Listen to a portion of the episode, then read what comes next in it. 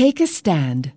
Ngunit ipinasya ni Daniel na hindi niya durungisan ang kanyang sarili sa pamamagitan ng mga pagkain at alak na galing sa hari. Kaya ipinakiusap niya kay Aspenaz na huwag silang pakainin at painumin ng mga iyon.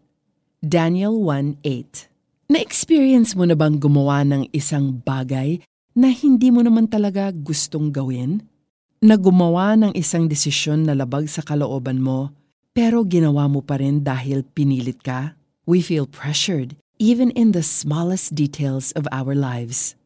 Halimbawa, bumili ka ng damit na di mo naman kailangan dahil niyaya ka ng kabarkada mo.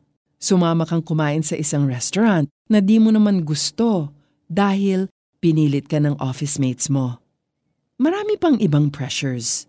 Worse ay kapag na-pressure tayo na gumawa ng mali tulad ng pagsisinungaling at pagko-compromise ng ating faith at values for the sake of getting the job done.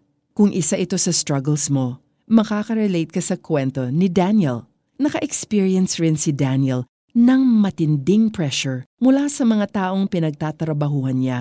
Isa kasi si Daniel sa mga napiling maglingkod kay Haring Nebuchadnezzar, kasama ng ilan pang piling kalalakihan.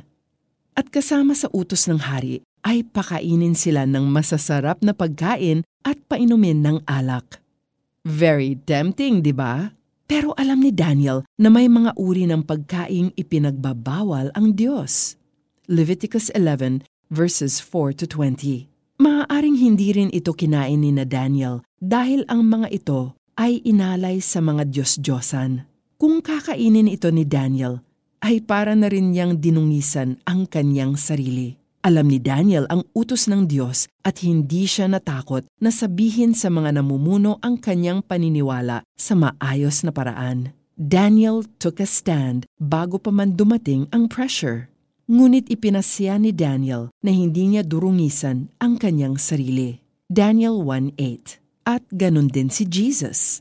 Natanggihan ni Jesus ang tempting offers at pressure ni Satan noong siya ay nasa desert dahil alam niya ang salita ng Diyos.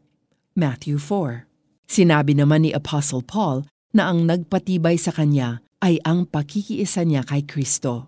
2 Corinthians 1.21 As we grow in the grace and knowledge of our Lord Jesus Christ, patatatagin tayo ng Diyos. He will enable us to make a stand.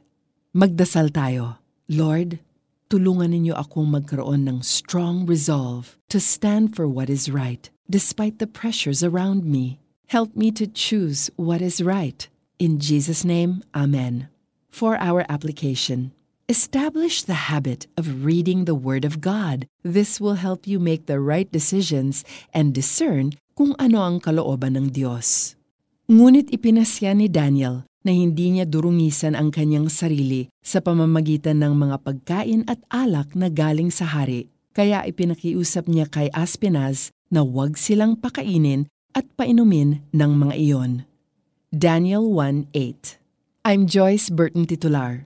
The best way to take a stand is to sit down with God's Word.